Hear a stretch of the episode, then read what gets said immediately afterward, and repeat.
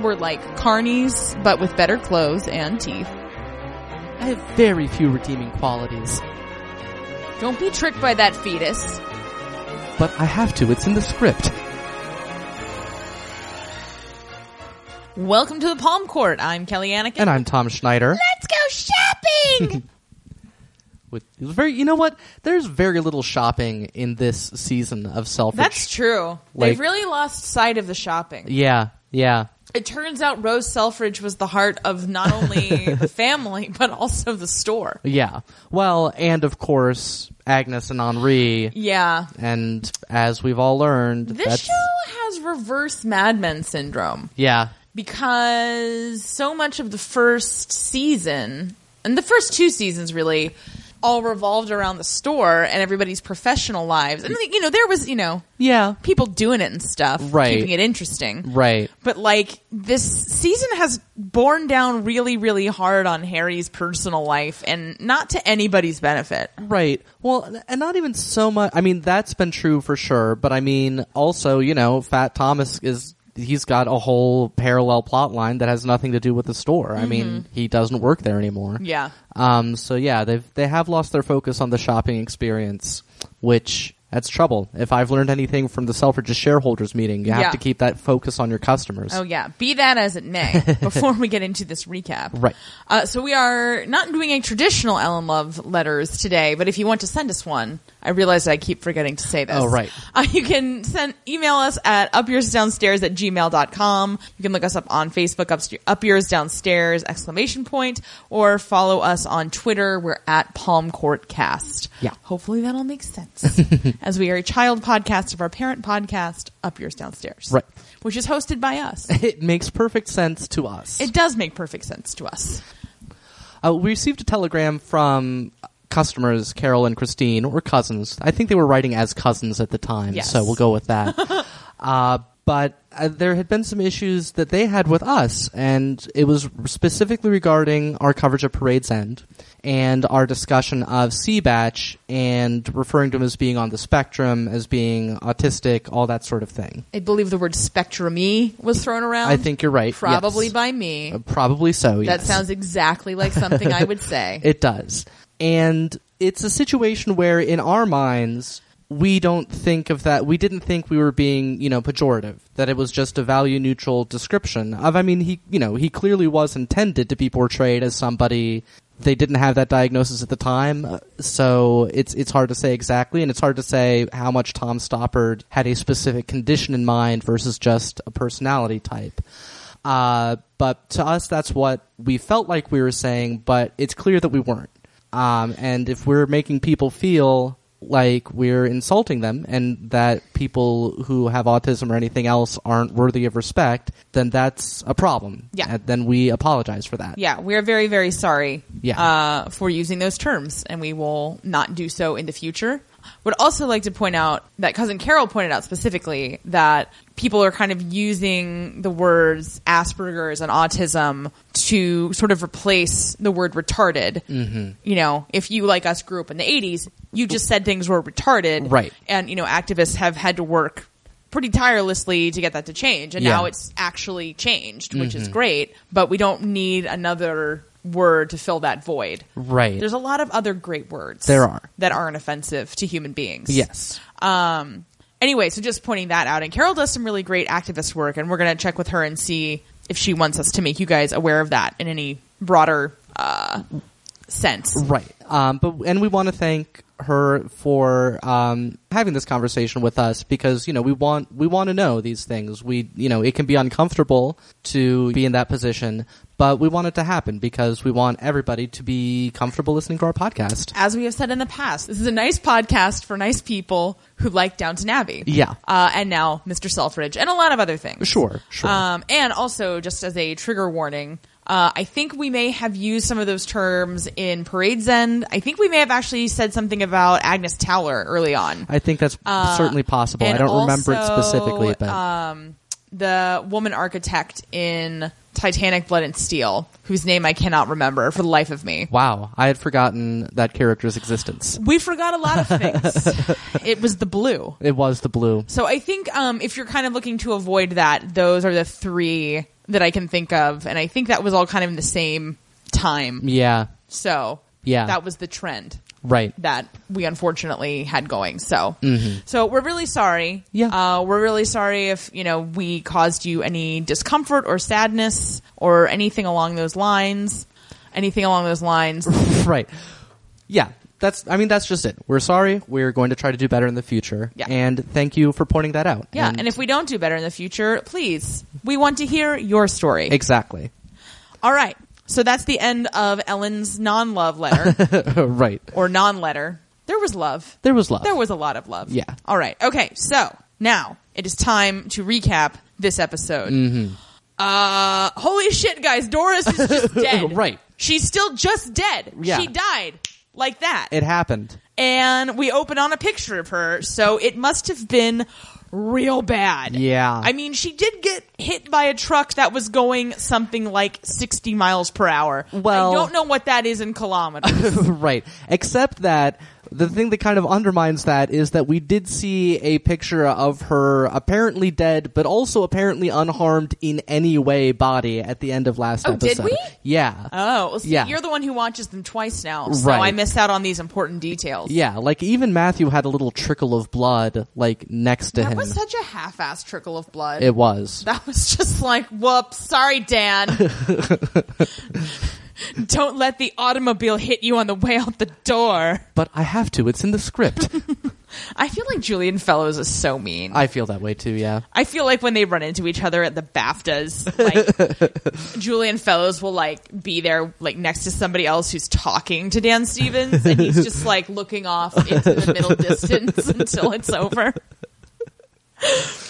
So rest in peace, Doris Classic. You really were classic. She really was. Man, she was so great, and I am honestly kind of disappointed they've gone this route. Like, I was more interested in seeing this play out with her as a human being with agency and choices, Right. Uh, instead of as a corpse who no longer has any sort of effect on the world. Yeah, but here we are. Yeah, so she's dead. Um, although you know, maybe the actress had to leave because we found out Oh, this right. Mm-hmm. week that uh, what is his name? A's, uh, I didn't- don't know how to God, we're pronounce so it. Terrible. No, it's it's Aisling Loftus, but Okay, I don't know if Aisling that's the right Loftus pronunciation. And, uh, Gregory Fitz Fitusi. Fitusi. Yeah. We are woefully underprepared We to are. host a podcast about Mr. Selfridge. Ah, but what you got to remember is we're better prepared than any other Mr. Selfridge podcast out there. Bazing! Oh, yeah, there's been fewer seasons. um, yeah, so they are not ever coming back. yeah, they're gone. They're gone That's forever, it. guys. They're And in- it looks- they're we just looked going at- to be in Henri's big empty house forever. we looked at Aisling Loftus's IMDb, and she's got some, you know, decent marquee level stuff coming up. She's Mm-hmm. playing uh, Charlotte Lucas in Pride and Prejudice and Zombies, which Right. probably seemed like a great idea when she signed that contract three years ago or whatever. Um, right. yeah, but now Pride and Prejudice and Zombies are kind of like done. yeah. We're all ugh, we've had it. Right. Jane Austen. Uh, anyway, Gre- what, did, we didn't even look at what Gregory Fittusi. No, was we doing. didn't. For some reason, we didn't care. I really now want to rewrite the song Shapoopy from The Music Man and change it to Fituzzi. Get Buddy Hackett on the line. He's always been here, Tom. He's just been sitting. Guys, Buddy Hackett has been our silent third chair. hey, Do scuttle. Do scuttle. I, I I can't. Aw, Tom, now you've revealed that Buddy Hackett is just imaginary. I don't know what Scuttle is. what from The Little Mermaid? Oh, I didn't know that was him. Yeah, man. Well, I didn't know that was him. God. You I did- probably don't even have that movie memorized, do you? look when i watched the little mermaid i wasn't aware that there was such a thing as like voice actors like i, I mean i knew i mean if you had asked me i would have said well obviously there is but it would never have occurred to me to Actually, I think wonder if about Mm. that's the movie that taught me that there were voice actors because when I was a kid, I used to watch Ducktales, and on the commercials, I was like, "Well, they're rehearsing now." right so you know, I had I had at least I internalized the concept that people who were on TV were not really right those characters, but I also did not understand that animation uh, is not sentient. yeah So right maybe that was a Roger Rabbit thing. I don't know. i Man, look boy, young Kelly, if somehow you've learned to travel through time, please let me know. Yeah. I've got a lot of questions. yeah uh, but we did not look up what fettucci fettucci da da da da da da um we did not look up what he's doing i i, I don't I, I don't think he's as He seems like he doesn't give a shit. Yeah. Which I think is great. Yeah. Well, and like he genuinely doesn't give a shit. Right. Like I was listening to uh, a podcast today at work because I'm trying to like listen to human voices more. and I it was TJ Miller was on um, You Made It Weird with Pete Holmes and I was like, you know, I like TJ Miller. Like in general, but he was being extremely like oh, you know, like Hollywood and like you have to be very like, you know, reputation oriented and like, you know, it's, it's clearly like a conflict for him. But I'm like, I don't think it's as much of a conflict for you as you think it is. yeah Like, you wouldn't be one of the top white male comedians in the country if you were really that conflicted about it. Yeah, it's like- like people who are actually conflicted about like fame or show business host a Downton Abbey podcast. like that's what they do. No, you're right. I think methinks the beardy guy protests too much. Yeah. Anyway, but whereas I think Gregory Fettucci is just like, eh, maybe today I will act. Tomorrow. uh, Baguette. oh, he baguettes every day.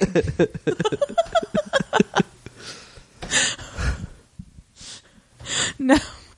Now I want, it's like a buddy comedy. Baguette and Fettucci. or maybe it's- France's number one crime fighters and lovers.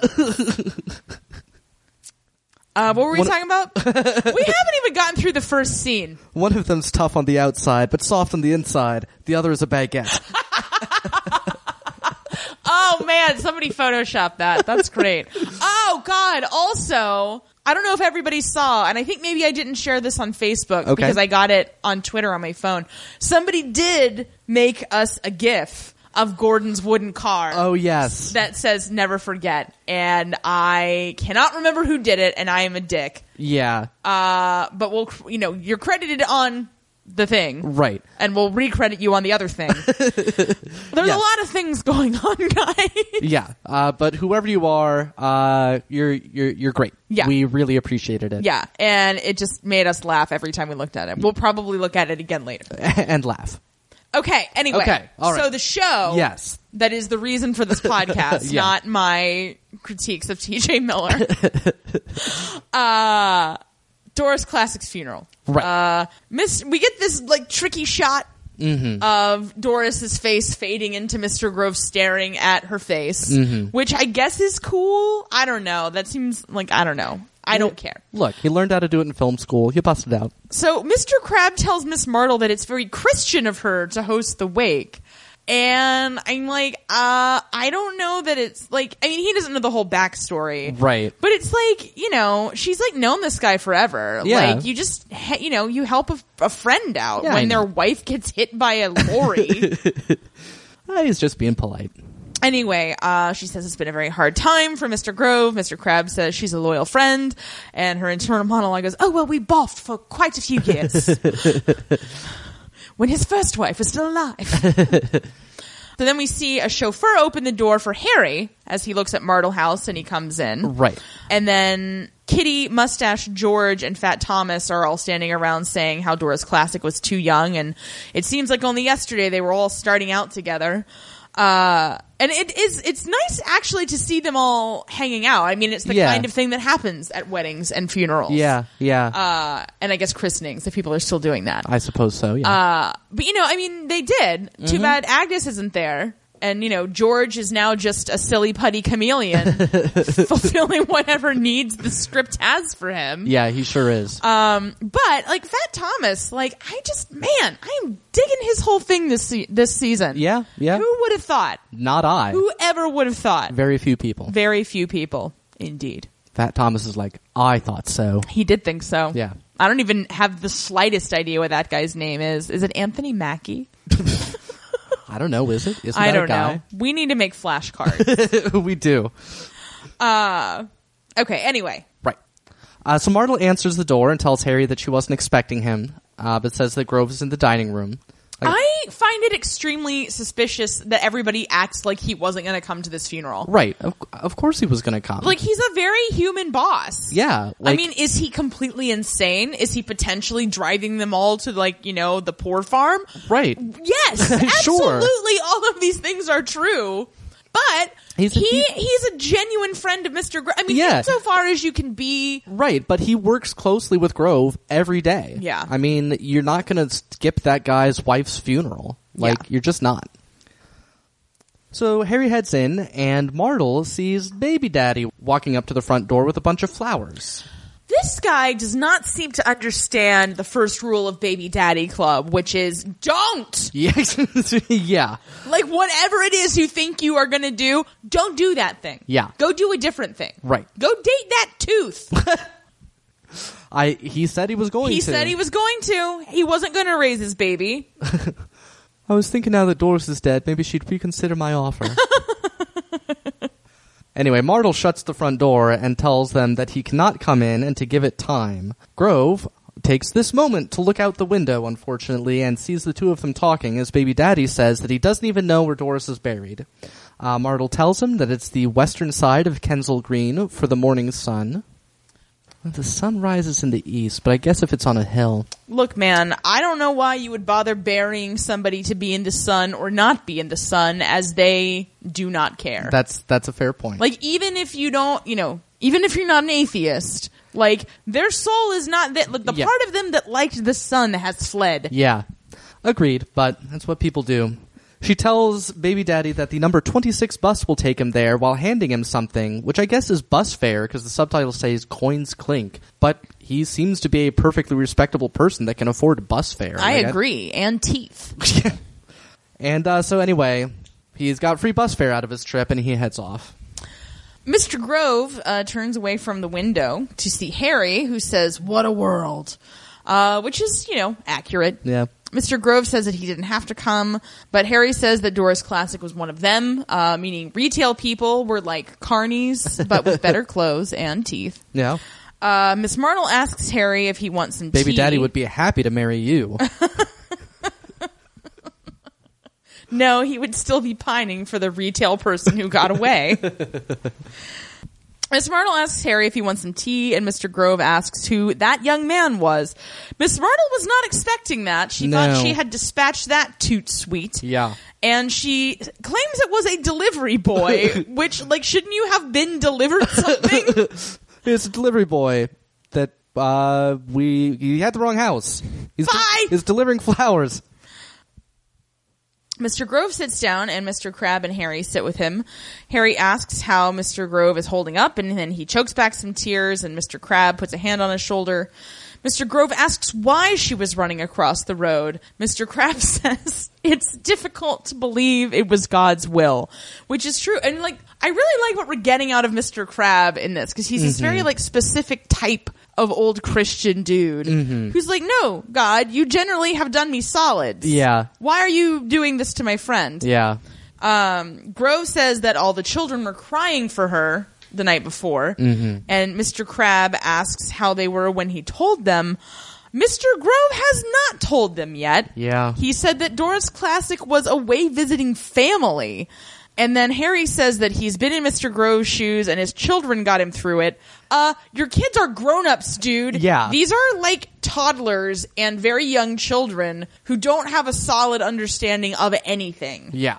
Well, I, I- if if my experience tells you anything, your children will shortly be dating aviators and club owners. So,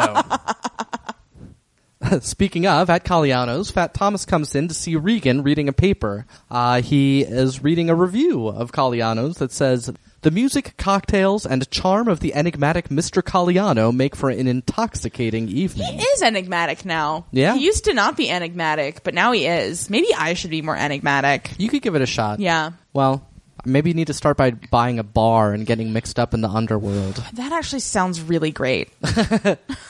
Uh, you know, we'll see. And this tech bubble crashes, there should be some uh, real estate we can snap up. Fantastic. hey, everybody, the tech bubble's going to crash. Tell your friends. That's right. Because Especially- part of how this works is everybody says it's going to happen, and then it happens. yeah, tell your friends, especially if they're institutional investors of some kind. yeah, for sure. Tell them we're totally trustworthy. Open a new bar. We'll name it Pets.com. Can we actually call it pets.commissary? We can. We can serve food. It's a whole nother set of bribes. Regan says that he has got some friends who are going to be coming around to the club, and he would like them to be uh, allowed in. George asks who these friends are, but Fat Thomas just says to give their names to Haircut. Regan asks if things are going well backstage, and Fat Thomas says he'll go get the rake, meaning his share of the money, not a rake. Oh. Yeah, I know. exactly. Regan asks George how they're working things with their illegal activities, and George says that those who are in the know ask for the club room, and then they take them through to the back. George takes Regan back there and shows him the roulette table. Regan asks if George has had a flutter, which is uh, the British way of saying gamble that I've never understood. But Wow. you know. That's interesting. Yeah. I guess it means, you know, the inc- increased heart rate of gambling or whatever. But as we've discussed, we don't understand gambling in any sense.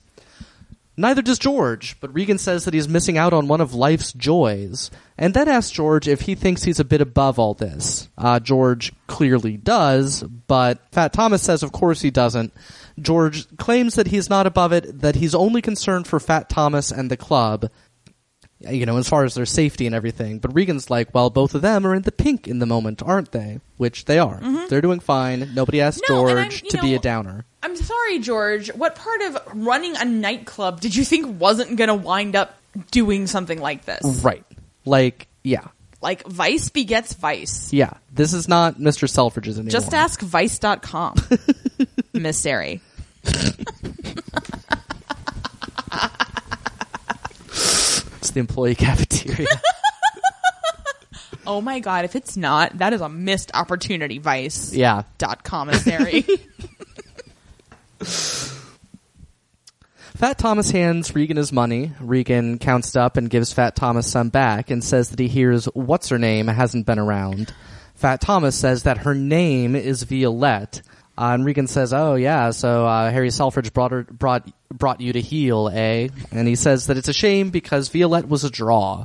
Which really? But I was like, you know what? I bet people came from other clubs just to make fun of her couch cape. they were like, "Aye, aye, Violette, can I sit on your back?" And she was like, "You're supposed to ask if you can sit on my face, and the answer's no. My face is taken." Why do people keep trying to put throw pillows on me? I've got my American accent and this couch cape to keep me warm, mother. Oh, wait, my mother's dead and I'm acting out as a result. That's from my one person show, Violette Selfridge Tears of a Couch Cape. I like it. No, and she's a historical figure too, so I feel like that's public domain. Ooh, that's a good point. No. Anyway, Fat Thomas says that he's not like Regan, always looking for angles, and Regan just laughs at him and says, "Dogs is dogs," and heads out. Um, I'm a big fan of Regan. Me too. Like Regan is like from another show. Yeah. Like Regan was like, you know, I was gonna go be on Boardwalk Empire, but then I thought, why leave England? yeah, like everybody else on this show just kind of bumbles around, including the villains, whether it's Loxley or whoever else. Like, Oh, but he's got a very clear directive. yeah, he's like, "I've been running this underground criminal empire for twenty years. I'll be running it for twenty more. This is just another week at the office for me." Mm-hmm. Yeah. Ah, I should be more like him. At Grove House, the kids are playing as Grove pays off their babysitter and she heads out. Grove walks into the playroom and says, Children, I have something to tell you, and closes the door on the camera.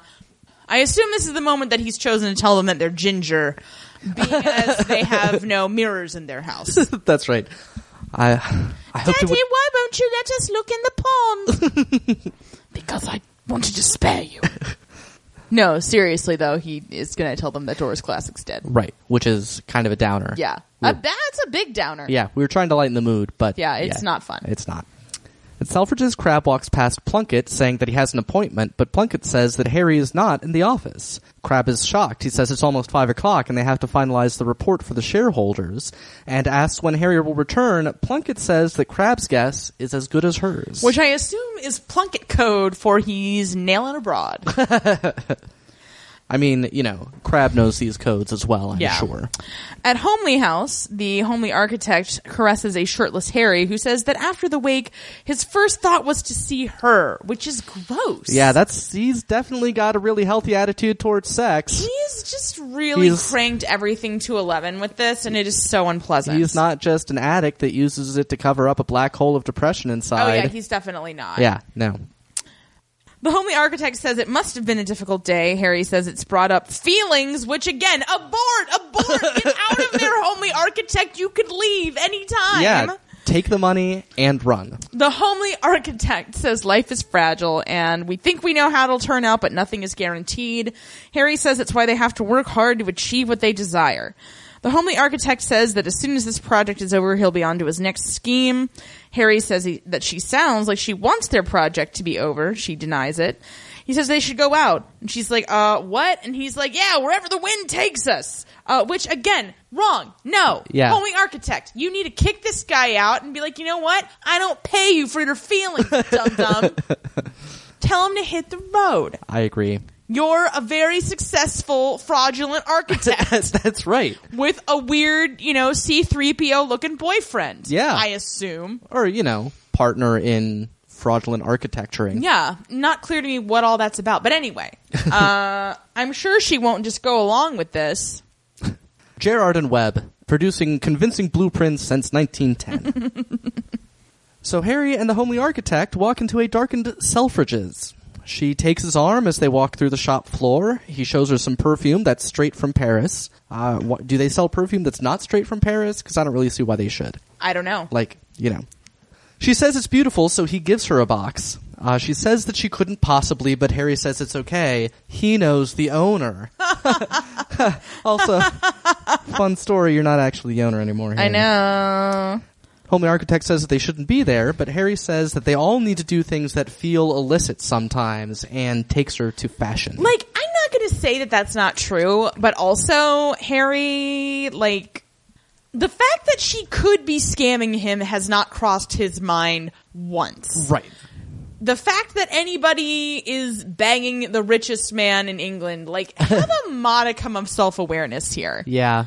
I mean, although honestly, as we see throughout this episode, the entire Selfridge clan, including those who have joined by merit, are not long on self awareness. No. At Grove House, Grove and Myrtle are eating dinner and making me hungry.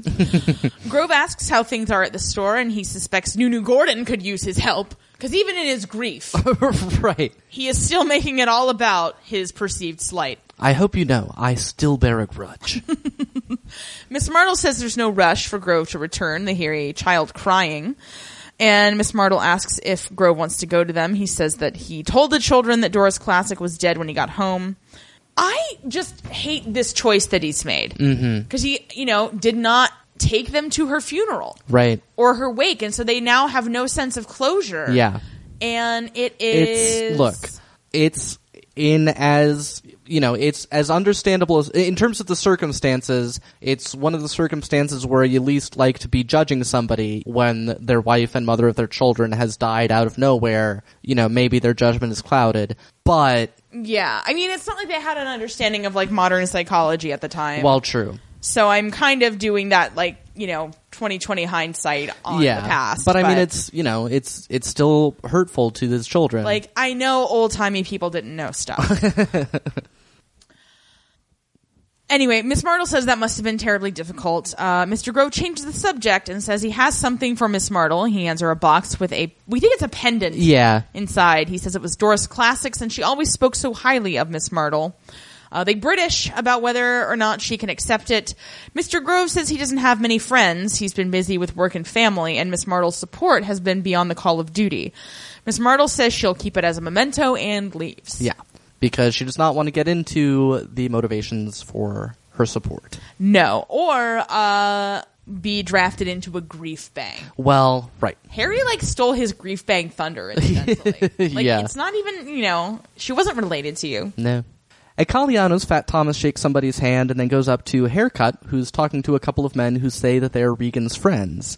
Fat Thomas asks if they're looking for the club room. One guy uh, laughs and says no, and they walk off. I'm kind of curious as to are they charging a cover?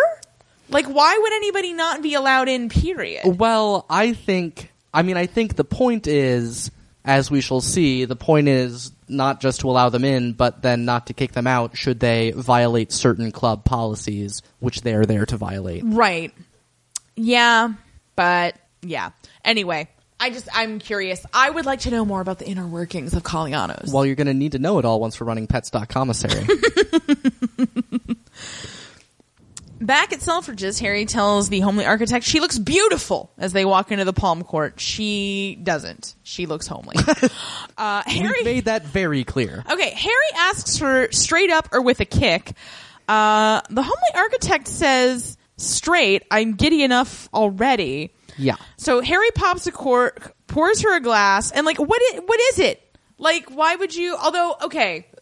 I mean, I used to make a drink Mm-hmm. that I called an amaretto slant True. get your pen and paper ready everybody because this is delicious It's very good. I've had it. um which was uh vodka and amaretto and then i think sprite Mm-hmm. It was Sprite. yeah. or like if you were gonna make an amar- you like however you make an amaretto sour you know whatever you can scrape together um so yeah so you make yourself you know your amaretto sour to your liking man i have not had an amaretto sour in years Maybe tonight's the night.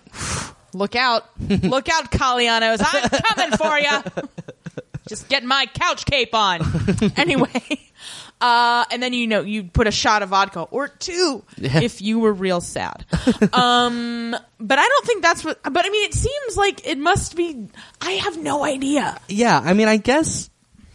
I mean, even if it is just sparkling grape juice, I don't. You wouldn't. I. I don't know. I don't know. We don't know what it is. yeah any bartenders out there english bartenders want to fill us in on that Yes. Again, ideally, if you're hundred years old, even better.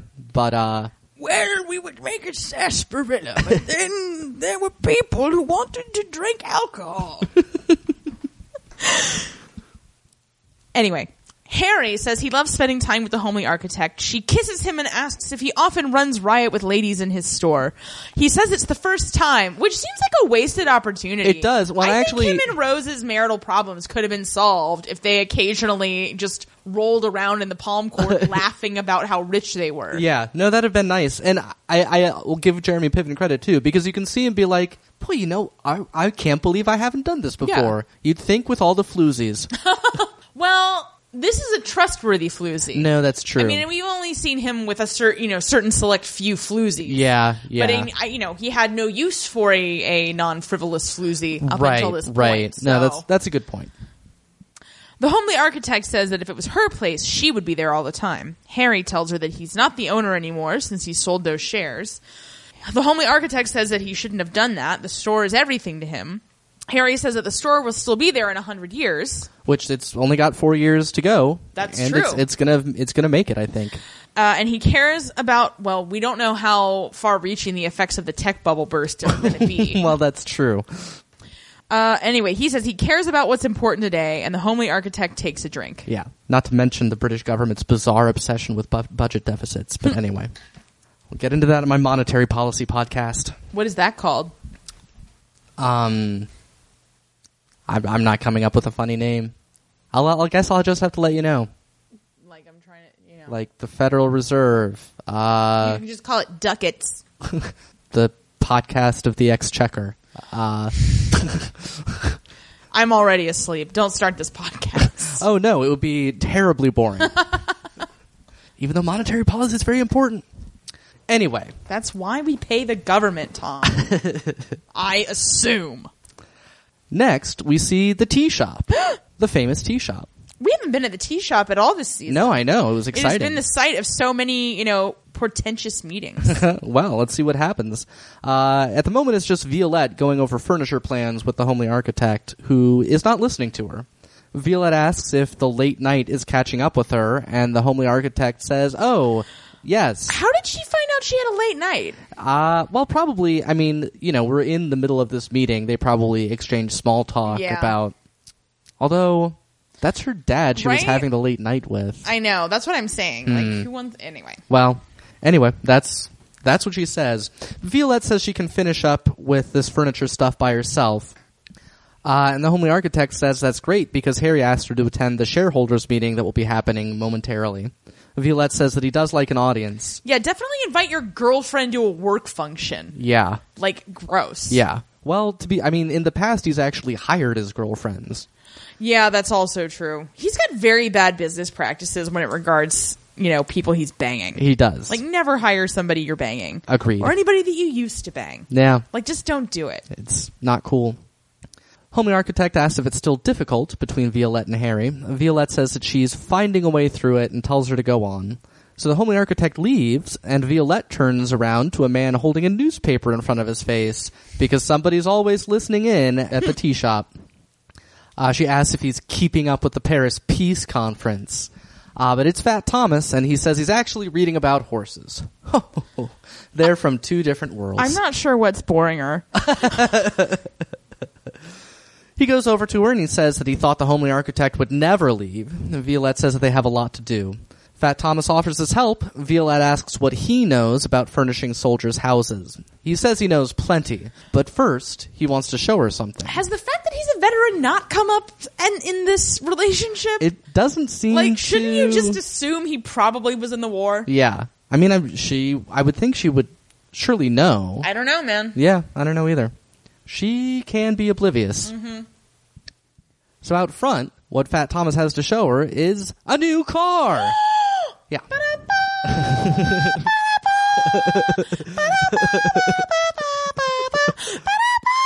Thanks, Grandma, for letting me watch Surprises Rain. Lo, those many years. Yeah, it is a Hispano Suiza. So thanks to Kelly for making out the name on the grill, which I could not do. I have shockingly bad eyesight. It's a miracle that I could figure it out. yeah. Uh, he says that he knows it's not a Rolls Royce or a Bugatti, but he is proud of it nonetheless. That looks pretty sharp to me. I know. I think it looks great. Yeah. Violette asks how he can afford it. He says the club's doing all right. Violette suggests that he take her to the club, and she says that she can tell Pa that she's going to the theater with a friend, which you'd think at some point Pa would be like, wait a minute, you say that every night, and then you come home smelling of cigarette smoke and Fat Thomas. Uh, anyway, Fat Thomas says that maybe he'll bring her around, but suggests that first they should get the wind in their hair. In Harry's office, Rose's portrait watches. And again, let me be clear. They started on Rose's portrait and then panned the camera over to the actual shot they want for this scene. they could not troll us better if they tried. The only way they could troll us more is if they just had a shot at the end, like if the end credits just roll up over Violette's fucking creepy child drawing. Yeah. Oh man, I would love those credits. Yeah. Oh man, somebody make those credits. That would be amazing. Mm-hmm. Yeah, so Mr. Crab is telling Harry that he would have preferred it if he'd reviewed the document yesterday. Harry hastily flips through it and says it's first class. I am so annoyed with him. Yeah. As Nunu Gordon summons all of them. No, look, everybody phones it in occasionally. Right. But like, don't phone it in here, dude. yeah. In the hall, Mr. Crab tries to tell Harry about some addendums. Harry says he just adores Mr. Crab's addendums because he's definitely not having a manic upswing or anything. the elevator arrives and Rosalie, Ma, Wizwaz, and Sergey all step out because he doesn't have enough going on. Right. Harry hugs Rosalie and says he thought they weren't back until the weekend, but Rosalie says they caught an earlier boat train. She asks if Harry's free for tea, but Harry says he's on his way to a shareholders meeting. Rosalie says, business, business. Which- Which, shut up, Rosalie. Yeah. Like, if you show up in the middle of the workday, perhaps your father will have work to do. Yeah, also, he mostly wasn't doing business all day yesterday, so back off. Harry says that since they're all shareholders, they're welcome to join them. Uh, Wizwaz doesn't want to, so he suggests that they have tea at the Emporium on him. Isn't everything Wizwaz does on him? Uh, yes. Wizwaz says that's generous and he's very kind. Harry has no response for that and gets into the elevator with Mr. Crab and Nunu Gordon. It's like I was really just trying to shut you up, Wizwaz.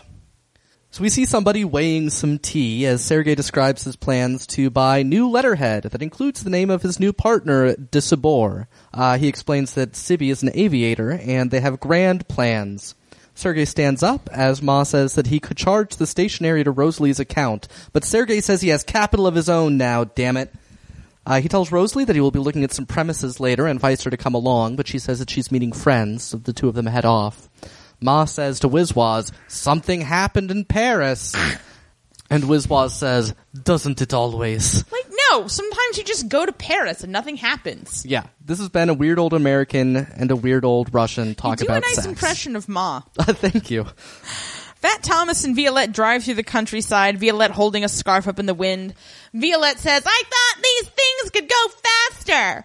And Fat Thomas asks if she's saying he can't keep up with her and accelerates. I can just see the headlines now. Crooked club owner and Floozy found dead. Next day. Dead Floozy, Harry Selfridge's daughter. Subheader, crooked club owner, just some guy. Feel that's like, what was that bump back there? oh, just Matthew Crawley. At the shareholders' meeting, Harry says that sales are a little flat, but they're still number one on Oxford Street because they understand what the customers want hope and life and sensuality. Yeah, he definitely needs to be on a Abilify or something. He says that death has stalked the fields of Europe, and now is the time to look to the future. Applause. Mr. Crab moves to approve the report, and everybody says aye and starts to get up as Crab asks if there are any further questions. But then Loxley comes in and says he has a question. How Dun much- dun dun. oh, right, sorry. I should have given that Yeah. more. I just, you know, like I know how it ends. right. sorry everybody we've seen this uh yeah so he wants to know how much longer is harry going to take sh- advantage of his shareholders and harry asks what he's doing there loxley says to answer the question but crab says it's the most improper invasion and nunu gordon says he's supposed to be a shareholder which durr. Loxley pulls out a paper and asks, Will 5% do? He says he picked them up for a song not two weeks ago. And various people react. Commercial break. Right. After the break, Crab suggests that they end the meeting and reconvene another time, but Harry says he's not running from Loxley. So, uh, how's that not running strategy also, working? he is one of your shareholders now, whether you like it or not. Well, right. So get your shit together. True enough. So Harry says, let's hear it. And Loxley says that Harry is running the company as his own personal piggy bank. Uh, he has a residence at Arlington Street, vehicles, allowances for his children, all of them paid out of the chairman's account. Crab says that Harry's children are ambassadors for the store, which Loxley kind of laughs at. Yeah. And uh, that Harry has committed no crime. Loxley says that perhaps not technically, but it shows that Harry doesn't care and has lost interest in the company. I'm curious about the technicalities, which mean that those things are not crimes, because that all sounds very suspicious to me. Yeah, I mean, it's just, well, you know, that's who writes the laws, rich people. Oh, yeah. And they want to make sure that they can buy residences and cars and allowances for their children. I guess this is why we'll never be rich. It would never occur to us. No. We'd be like, earn your own money, damn it. This is ours. Get out of here. That's true. So look out, hypothetical children. You're not going to be getting any undeserved pieces of the Pets.com commissary millions. That's right. You're going to work your way up from the bottom for Reelsington. Not like Nunu Gordon. let alone the royalties from Tears of a Couch Cape. What a cash couch that's going to be. Sometimes I look inside myself for loose change. Man, we actually should write this. This is terrific. Yeah, it's going well. We can perform it when we go to England. yeah. It'll be near the West End. that's right. I'd be nearer than we are now, Oh, so definitely. that's true. Anyway, Nunu Gordon says it's not true that Harry doesn't care, and Loxley says such loyalty from the heir to the throne. Like, Loxley's kind of killing it here. He really He's is. doing a great job. yeah. Loxley says that, Sar- that Harry sold his own shares at rock bottom prices, and Harry says that he sold them to raise money for the Selfridge estate. Loxley says that his vanity projects don't benefit the store, but the homely architect, uh, which is she a shareholder? What's she doing there? Well, she's a uh, shareholder by vaginal proxy. uh, again, rich people write the laws, That's so true. that- Has a shareholder recently been inside you? oh, my apologies, madam. Back this way. Uh, but yeah, the homely architect says, "How dare you!" Loxley looks at her and says that he can see now why Harry has spent all his time on his pet project. Why? She's very homely. he was married to Lady May. She had a hair bra. I, look, I'm sorry. I know. He's just making his debating points. Harry says that's enough and says that it says to everybody, he says, "Oh, you know what, you're right, share prices have dipped, so I make you this promise. And Crab's like, oh shit. he says that uh, share prices will increase 10% over the next three months. And everybody, except for Crab, seems quite happy at this news. Loxley says, placing it all on red, Selfridge. And Harry thanks everyone for attending, and people start heading out. Crab asks Harry how they're going to fulfill that promise, and Harry says, We'll find a way. We always do. I strongly feel that this season ends with him declaring bankruptcy. like I'd look- I can't remember. I feel like I like through the ether somehow I've heard that he like made and lost several fortunes. Um, which again, rich people, yeah? I don't understand. Yeah. Um, and I feel like we're heading into like that type territory. It's, it's plausible. I don't know. It's hard and just People, people are scamming him left and right. yeah. On the shop floor, Mon Wizwaz walk by Miss Martle, who is not in fashion for some reason. Right. Uh, Baby Daddy suddenly appears and says he needs to talk to Martle.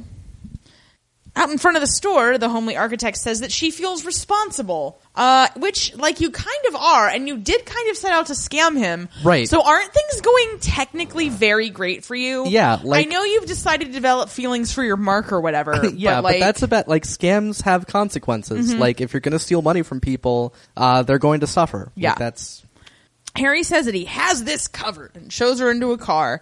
The car pulls away and then Loxley comes up behind Harry and he says, they will say that this is the beginning of the end. And then Harry says that they won't. will not. No, you won't. yes, I will. Loxley says they'll see. Harry asks where Loxley got his information, and he says from Sergey, and as that he'll be expecting a seat on the board. Harry says that he'll need more than 5% for that. Loxley says he actually has 7%. Sergey put some of Rosalie's shares up for sale, and that entitles Loxley to a seat. See you at the next board meeting, Harry, old chum. I mean, come on. His villainy is going great. Yeah, he's it's going quite well. Martel tells Baby Daddy that he must accept that the arrangement is no longer possible.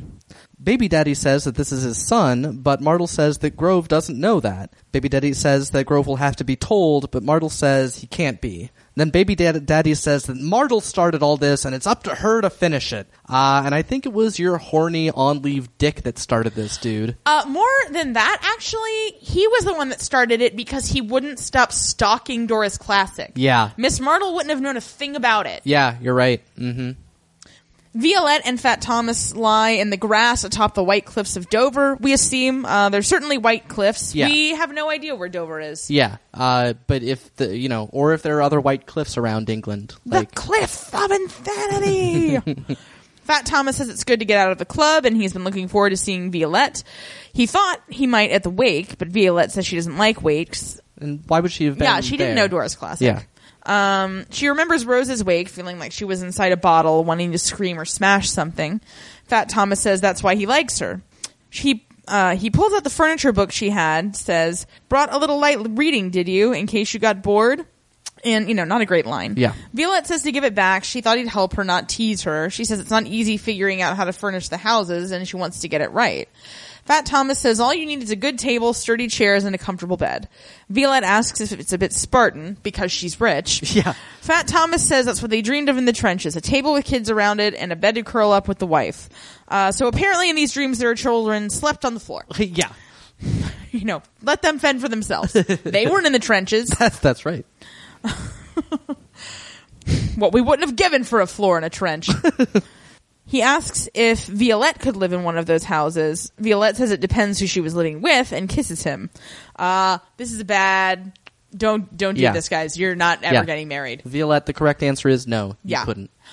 She says that he opens in three hours and asks if she can drive. She says dancing and drinking awaits, but Fat Thomas is sad because he uh, has realized that they are from two different worlds. they are. Uh, Harry arrives home and angrily tells Fraser to tell Sergei to see him in the drawing room whenever he gets home. At the store, Kitty says goodnight to Martle, who doesn't seem to hear, and Connie says that she's been funny all day. Mustache comes up and asks if they wanted to go to a new restaurant that apparently serves steak straight from Argentina. Ooh, Yeah. I want to go. Uh, Kitty asks Martle if she would like to join them, and Martle says no thanks. Connie asks if they can get jelly, because she loves jelly, especially the kind with fruit in it. Mustache says that Connie is a real connoisseur as they walk out. Uh, For those of you in America, she needs Jello, Right. and it's hilarious. It is hilarious. No, Connie's been a great minor character. Crab walks up to Martle and says that maybe it's none of his business, but she seems to have the weight of the world on her shoulders. And Martle starts to cry, and Crab asks her what the matter is. Well, Miss Martle cries in front of her male boss. Yeah. Mm-hmm. I do that sometimes. Well, I feel a lot better about my whole week. Excellent. In Crab's office, Martle has just told Crab about Shane Baby, and she says she tried to make it right and should have left well enough alone. She says Baby Daddy won't go away, which was also the problem before. So again, Miss Martle, this is so not your fault. Yeah, yeah. Um, but she's worried that he'll tell Mr. Grove. Mr. Crab says that he has to know. Miss Martle says that she can't tell him. Mr. Crab asks if it's because she doesn't want him thinking badly of her, and she nods. Mr. Crab says that she's been carrying a heavy burden, but she but he has to know. Mr. Crab asks if she'd like him to accompany her when she tells him, but she says no and thanks him. Yeah, Ah, I don't like this. I know. this is actually worse than them getting back together. Yeah, Yeah. It's it's upsetting. Crab's a solid dude though. Oh yeah, he's a great friend. Yeah. Sergey arrives home, and Fraser tells him to go see Harry in the drawing room. Uh, there, Sergey walks in and says that Harry's staff in stationery were very helpful. Harry finishes lighting his cigar dramatically and then asks if Sergey has been talking to Loxley about his personal financial affairs. Sergey says no, but when Harry pushes him on it, he says that maybe when they were d- discussing the aerodrome. Ah, the aerodrome. Nah. Were we ever so young and flightless? Harry asks if he's been selling Rosalie's shares, and Sergey that says that as her husband, he is entitled to. Harry says that Lox- Loxley bought those shares and is now going to have a seat on the board of Selfridges. Sergey says he didn't know that and he needed to raise capital for a business venture, i.e., the exact same reason that Harry sold his shares. Harry says Sergey has sold them all out and to get out of his sight. So Sergey sets his glass down and leaves. And I'm like, hey, keep the drink. He didn't say he had to leave the drink behind. Jazz! at the bar at Colliano's, George asks Fat Thomas and Violette about their day. He's amazed that Fat Thomas's car made it so far and that he let Violette drive. Because Oh. we know old George Towler's always been, like, not a friend to women. like, again, I'm like, you know, ugh. Yeah. Violette says it was a little smoky. George says it's nothing a martini won't fix. Uh, doesn't she usually drink champagne? Uh, well, Maybe she's moved up to harder liquor. Maybe so. The camera pulls back to watch some tuxedo clad men, which Fat Thomas is gazing at. Violette asks what's the matter. Fat Thomas says nothing and asks if Violette will get in trouble. She says she'll be home by nine, if you let me. Fat Thomas ignores the innuendo as the three men split up, and then Fat Thomas goes after them and sees people doing cocaine. Uh, he's very troubled, and we can't think why, because it worked out so well for Ellen Love. I know, right? Nothing but happiness. That's cocaine for you. well, as long as you've got a steady supply. Well, yeah. Ma and Wiswas arrive home and see Sergei brooding, uh, and doing so while just standing in the front hall, just sad. Like, not even sitting down, just Mm-hmm. Yeah. like standing in the front hall being upset. Wiswas asks what's up. Sergei fills her in and says that they're not welcome there any longer. Ma asks where Harry is, and Fraser leads her away. And Wiswas tells Sergei that he's exaggerating. He always exaggerates, but he uh, doesn't seem to think that he is. Yeah. George kicks a guy out of Colliano's saying, We won't have it in our club. The guy straightens his jacket and walks towards him. George asks what he's doing, and the guy says to turn around. Fat Thomas is behind George and says that it's all right. He knows. The guy walks in all smug. And shouldn't you tell your business partner when you're going to be like, No, it's totally fine? Like, you have to let people know about a change in policy so they don't do this. You do, but he was, you know, trying to avoid the exact conversation that he is about to have. yeah. So in Fat Thomas's o- office, George says that they said the roulette table was as far as they were going to go, and Fat Thomas says that he had hoped that this wouldn't happen, but he knew it was a possibility. George says that that they used to call cocaine forced march in the trenches. Uh, and soldiers went loopy on it, apparently. So that's good to know. Yeah. I'd not heard that actually. Yeah, no, that's that's an interesting uh, little bit of slang there. Mm-hmm.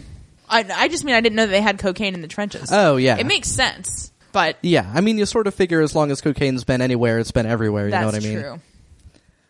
He asks why anyone would want to do it for fun. Uh, Fat Thomas is angry and he says it's because people want to try things that they wouldn't do before the war because they know that life is short. And he says that they've seen it boys, lives not yet lived, gone like that. I'm a better snapper. You are a better snapper. I, I, I have no idea how that will pick up on the I don't. podcast. You know, we're Yeah. gonna find out. You can just edit this whole thing out. I don't Yeah, care. that's true. I could download as, uh, you know, a snapping sound effect. yeah. Yeah. They'd never know. They wouldn't know. No, you really wouldn't. Cue the expert, like forensic audio technician that's also a big fan of our podcast. He's like, oh, I'll figure it out. Man, you know, our podcast sounds really great, incidentally. As I mentioned earlier, I've Oh, been yeah. listening to podcasts so I can hear human voices. and uh, I listened to a live uh, Welcome to Night Vale podcast Mm-hmm. recording. It was like, it was um, that Nerdist one that's like um, the writer's room or whatever. Mm-hmm. Um, but the sound quality was so bad. I Yeah. was shocked. And I hear that I I'm always surprised because it's not like we try that hard. And I mean, we have like, and we do it in this echoey room. I mean, we'd be better off. You know, I can definitely hear it when I do it, and I wish we had a more fabric Yeah. lined room to do this in, but we don't. It doesn't matter that Yeah. much. But even with that, yeah, like most most podcasts sound strangely bad. yeah, what's up with that? Yeah. Get it together, everybody. Or- also, make us be more famous. Yeah, Because like- we have higher quality podcasts. yeah, yeah, or just yeah, yeah. Don't get it together, everybody. Just reward us. Yeah, that's, how it should be. there you go.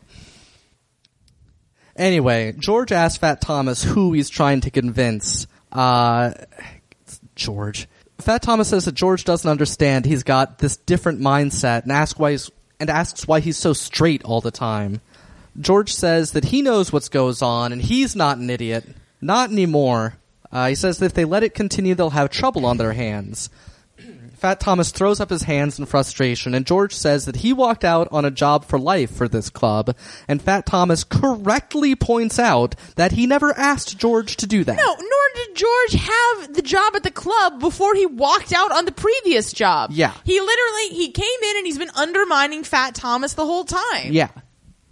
And are we ever going to see the homely porter again? Because they teased us that Oh we my would. god, you're right. God, if she was working at this club, none of this would be happening. That's- she could be the bouncer. Anyway, George says that Fat Thomas needed him at the club. Fat Thomas is skeptical. George says to call Regan, and Fat Thomas asks what George thinks he'll say. Oh, sorry about that, mate. Won't happen again. George asks for Regan's number, and Fat Thomas says fine, he'll call him, and says go on. And George is happy for a second, but then realizes that Fat Thomas just wants him to shut up and leave his office. Fat Thomas says they're finally earning some money, and to think of all the things that they could do, they look at each other for a second, then George takes some keys out of his pocket, puts them on Fat Thomas's desk, and walks out. Fine, he says. I'll take up that professorship at Oxford they keep offering me. I hope Faye's around. I could sure stand to have an angry bang. A bangry? In his office, I'm doing air quotes. Sergey is ripping up blueprints as he so often seems to do. Like you know, the blueprints are still good, right? Right. That's I just his understand go-to the urge move. to destroy things. I really do. Right. Come on, dude. But you should perhaps keep some scrap paper around. Rosalie tells him to stop and says that she'll talk to Pa. Sergey says Ma already tried. He says that Rosalie doesn't deserve him. He's selfish and vain.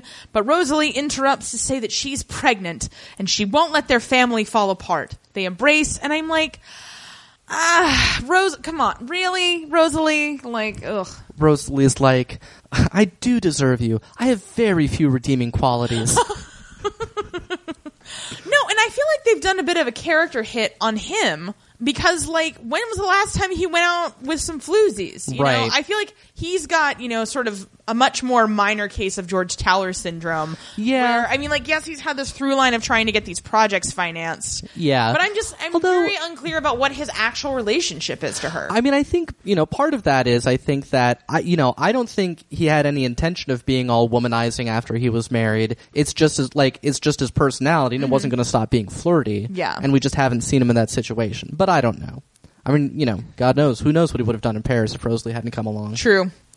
That's Paris for you. In the drawing room, Harry tells Rosalie that Sergei betrayed them. Rosalie says that he didn't, that Sergei was foolish perhaps, but not malicious. Harry says that Loxley has a grudge against him because May divorced him, and now and now Loxley is on the board.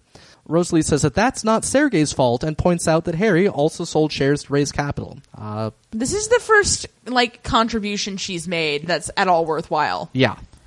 Harry says that nothing Rosalie can say will fix this, but Rosalie says that if Sergei leaves, so will she, and so will his first grandchild. And Harry smiles. Don't be tricked by that fetus. He's, he's going to be tricked. Uh, Boy, fetuses are great at tricking people. they are. Wizwaz walks into the front hall, followed by Fraser, happily carrying her things. Man, I want a Fraser spinoff. His brother Knowles. Their dog Freddy. Their friend Wizwaz. and of course, who could forget Graffney?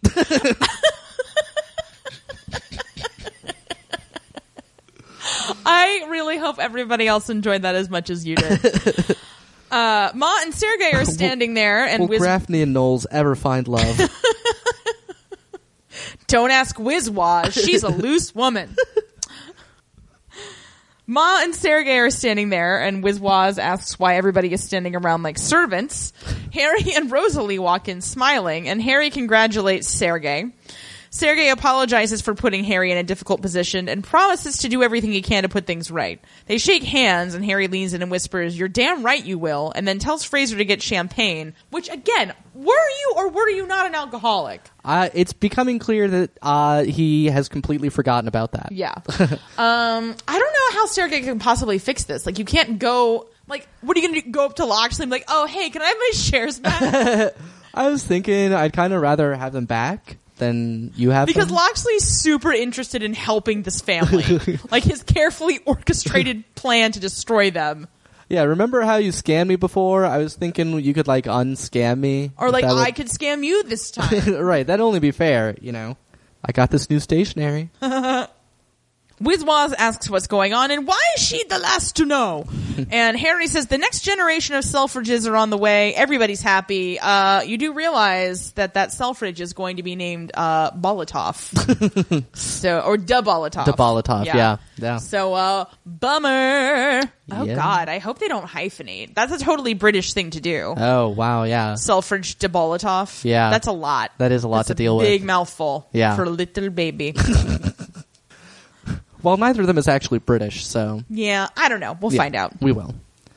Martel enters Grove House, uh, and it's late. Grove had thought that she wasn't going to come that night. Martel says that she almost didn't, but rather thought that she should. So cut to them sitting at the dining table, staring at the untouched pie that Martel brought, and Grove says that it's clear that Martel has something to say. She nods and says that while Grove was away, Doris had a brief affair. Grove asks what she's talking about, and she's like, oh, you know, like that thing you did with me for 20 years. And Martel explains that Shame Baby is not Grove's baby. And Grove stares at her inscrutably. So that was the commercial break, and then after the commercial, Mr. Grove is pouring himself a drink as Miss Martle says baby daddy was named Billy, which is a terrible name for a grown man. Unless you're Billy Eichner or Billy Connolly. Very very few Billys can make it work. Billy Idol. Here's the thing, you can't just say Billy. No, like, you're what right. was Billy baby daddy's last name? His name was Billy baby daddy. Grove says that the Dow incidentally, uh, everybody, customers, we abbreviate Doris Classic as DC, and every time I want to say Dowager Countess. Yeah.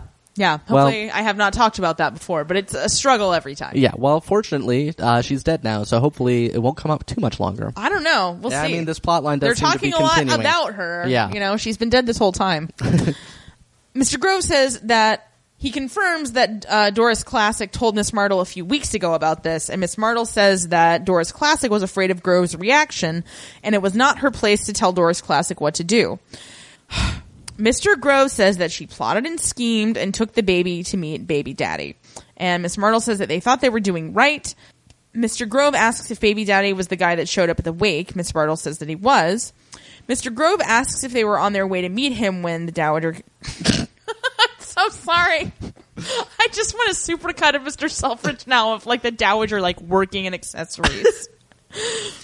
when Dora's Classic died, and Miss Martle says they were on their way back, and that incenses Mr. Grove. So I guess Dora's Classic was correct not to tell him a damn thing. No.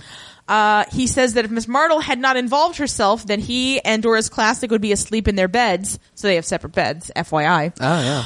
Ms. Marnell says that it was an accident. Mr. Gross says that there are no accidents. People do what they should not, and then they try to wheedle their way out of the consequences. Uh, what? Yikes. Uh, again, it is not her fault. Yeah. That dude was stalking her. Yeah. Like, you can have your own argument about whether or not Doris Classic should have had this affair or not. Right. But, like, you know, she did not have a lot of choices.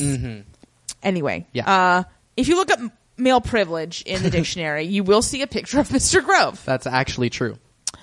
Miss Marnell says, of course, now she It's wishes the she. dictionary they only sell at Selfridges, where everything's illustrated by with pictures of Selfridge employees. I would actually buy that. Miss Marnell says, of course, now she wishes she hadn't done it, but she was frightened. Grove says, this is a tough one. He Yeah. says that she was not as frightened as her daughter last night, and he had to sit up with her until dawn. Uh, well, and again, can't have been helped by your mom's visiting people. Oh, did I say visiting people? I meant she got hit by a lorry. yeah. Miss Martles again says that she's sorry, and Mr. Grove says he thought that Miss Martle's actions were those of a friend. Miss Martle says that she is a friend, but Mr. Grove interrupts to say he sees now she was driven by guilt. He takes a drink and tells Martle to go and get Shame Baby. Yep. To go and get the Shame Baby. Uh huh. she shakes her head and sobs. Like Yeah. she's just gonna take that Shame Baby. Yeah. Take the Shame Baby though. Right. Uh, Take yeah. the shame. No, this is a uh, uh, highly intense scene. Yeah, I mean Jesus, and Yeah. no, and I mean this is probably realistically had Doris Classic told him, she would have gotten the same deal. Yeah. Yeah. I agree. The only difference is that I really do think if that's what happened, he would have divorced her, kicked her out. Although I guess she could have married that other guy. No, yeah, but I mean, you know, he seemed yeah. I, I agree, but I'm saying you know she at least wouldn't have been homeless. Right. Uh, and then he probably still would have tried to get Josie Martle to come and be his kid's stepmom. Yeah. because he's a gross dude. He is gross. Gross. Like I feel like in the original draft, his name was Gross, and they were like, "That's a bit on the nose eyeliner." what? I didn't get eyeliner on my nose. like for some reason, to me, eyeliner is like this weird version of like hedonism bot, but also like an old British man. that is an interesting scenario. I know. My head is a fun place to be. At Caliano's, Fat Thomas tells Violette that she should go. Violette thought that he wanted her there and asks what's changed. He says the club has changed. Violette says it still says Caliano's on the door and asks what's eating him. Haircut calls for Fat Thomas from another room. Fat Thomas tells Violette to stay there and goes to find Haircut crouching over a passed out man in the hallway. Which can't be the first passed out man they've had. True. Uh, but Fat Thomas pulls silence open and yells at the man, asking if he can hear him. Violette comes to the door and sees what's going on. And Fat Thomas says that he told her to stay put, like very angrily and forcefully. Yeah, which I kind of appreciated. Yeah, Like yeah. Violette, sometimes you have to listen to people. Yeah, yeah. Uh, so she scurries off. Fat Thomas says he's going to call a doctor, but Haircut holds up a vial of cocaine and says that he bought it there, and a doctor would report them to the police. God damn it, I love haircut. Yeah. Can I have the continuing adventures of haircut? Absolutely. I, yeah. So she says that she will get Violetta brandy. I like how brandy is everybody like it was the Zoloft of the day. or It, no, uh, the Xanax. Yeah, yeah. One of those Z drugs. Yes, I know Xanax starts with an X, everybody. One of those uh, drugs. Uh, Violette is sitting at the bar, unsettled. Fat Thomas drags the body along the floor. Uh, haircut opens up a bottle while staring at Violette. Uh, subtext. So, you still like slumming? yep. I really appreciate how much haircut hates Violette and always has. Oh, I agree. Well, and again, it's not a jealousy thing at all, and I think that's made very clear. She's just like, you don't belong here, dude. Yeah. Fat Thomas throws water in the guy's face while yelling at him to wake up, and Violette can hear that from where she is. The guy does wake up, so Fat Thomas pulls him upright and tells him to go home, and in the alley we see Fat Thomas pushing him out the front door and watching him walk off. Uh, also an intense scene. Like Yeah. this episode got really intense. It did. It Like, did. it feels like we've been on like this slow burn, and now all these things are like kapow. Because Mm-hmm. like as shocking as Norris Classic's death was, it wasn't intense. you right. know? Well, it was just it was Yeah. a shock. Back at Homely House, the Homely architect is talking to Gerard about the shareholders meeting, saying it was remarkable to see Harry make that promise and that he's a gambler who will stake everything he has for something he wants. Like, listen, Calamity Jane. Yeah. Like, hold your horses. Yeah. Get the hell out of there. Agreed. Gerard looks at a dress in a box, says that it's nice. The homely architect says Harry gave it to her. Gerard says they're not there for dresses and perfume. Uh, I don't. You could resell those. the homely architect says that she knows, but it's not easy to do what they're doing to him and his family. Gerard says she needs to step back and remember what they're there for: America and a fresh start. The homely architect nods, and Gerard says if she gets too involved with Harry, it could ruin everything. The homely architect sighs, and I'm like, "Yeah, it's too late for that, Gerard." Yeah. Also, homely architect, don't sigh. If you get too involved with Harry, it could ruin everything. Yeah. Like, th- you know, that's it. That's how this ends. it doesn't end with it doesn't end with the two of you together because he's going to find out about this scam at some point, and that's that's That's uh, the end of the relationship. yeah. Like you can't bounce back from a scam of this magnitude. Yeah. Uh huh. Like he has jeopardized his business. He has. Like you think he got mad at Sergey for enabling Loxley Right. to buy those shares? Yeah, like you've already done the worst you're going to do to Harry because the rest of the scam is to scam the government. Yeah. You know. Uh, anyway. Very poor scamming. So haircut still staring at Violette. she just like won't stop. yeah. As Fat Thomas walks in and goes to the bar, Violette asks if that man was okay. Fat Thomas says he's fine. And then he looks at her and says that it's time that she went. Violette looks at Haircut, who ignores her, and then she says that she wants to stay, but Fat Thomas says she can't. Outside, he tells her he'll walk her to the cab rank, and she asks what's wrong. Fat Thomas says that her father is right. Fat Thomas's world is no place for her. He says that he's tried to find a way to make it work, but he can't. Violette says that she loves him, and I really like this moment because Fat Thomas looks, and there's a lot of different ways to go here because, you know, she doesn't exactly and all this sort of thing. Yeah. And what does he feel about her? But what he finally ends up saying is, love doesn't make a difference, and goes inside. Which is true. Yeah. I mean, I love you, but it really doesn't make a difference. right. Well, I mean, you know, not in terms of like dealing with the criminal underworld. Yeah, that's true. I love you, but you know, when we're you know kicking a cokehead out of our apartment, it's all business. right. That's that's true. so yeah, so Fat Thomas goes inside, so I guess he's not walking her to the cab rank. Uh, and Violette tells the closed door that Fat Thomas is gutless and walks off. And Fat Thomas stands inside feeling emotional. also, another intense scene. It is, and just- it's no, and again, you got to give it to Fat Thomas. You know, nailing down second lead this season, Mm-hmm. and I mean, this is like he thought he was going to be middle class, and he's not. He, you know, he can he can make some money. He can make middle class money, but yeah, he's but just he'll not. never be middle class. Yeah, yeah. He's got to Regan it up, man. Regan doesn't give a shit. yeah, Well, and you know, you make enough money in the lower class like that. You know, you can't join a club or anything, but right. you can have your own club where you're like, listen, no tweakers. Well, I mean, it's, and it's like Joe Kennedy too. You know, if you make enough money, your kids can, you know, Yeah, be that's true. classier. Wasn't he with that? Didn't he almost marry some Italian lady before Fat Thomas? Oh golly, I feel like we never did figure out. I feel like that was ambiguous at the time, even. I. Right, because it was right after we met Uncle Joe. Yeah. and he was like kind of gonna like marry her because Agnes had been in Paris and she came back. Right, And right. George was hanging out there a lot, and he was, I think, at least dating her. Yeah. So there's that. Yeah. Anyway. Back at Grove House, Miss Myrtle carries a fussy shame baby to the front hall. Grove opens the door without even making eye contact. She walks out. He closes the door and sits down in a daze. Yeah. Like insane. Yeah. Uh, so then we get a little kind of montage at the end here. We see the homely architect pulling that dress out of the box and putting it in a suitcase. So I don't know what you're doing there, crazy. Uh, we see Violette walk in the front door of her home, and Fat Thomas sitting down in his club. Violette hears happy voices in another room, but walks in the other direction, leaving her scarf on the front table. Oh, Sylvia Plath. Yeah. And Fat Thomas stares into space. And that's it. That's it. Yeah. That was a hell of an episode. Mm-hmm. I think probably one of my favorite ones yeah. this season. Probably, yeah. I feel like I feel like there was one earlier this season that I think I would say was my favorite, but I don't remember which one or why. Yeah. So Well, we just have to go back and see which one was liquid. It was Right. probably that one. yeah, yeah. Uh, Yes. So I don't, you know, I'm not totally sure where we're going here. Like, No, I this is mean- this is episode seven. Seven, right? So and three to go. Like things aren't looking good for Team Selfridge. No. at all. Yeah. like, they're not even.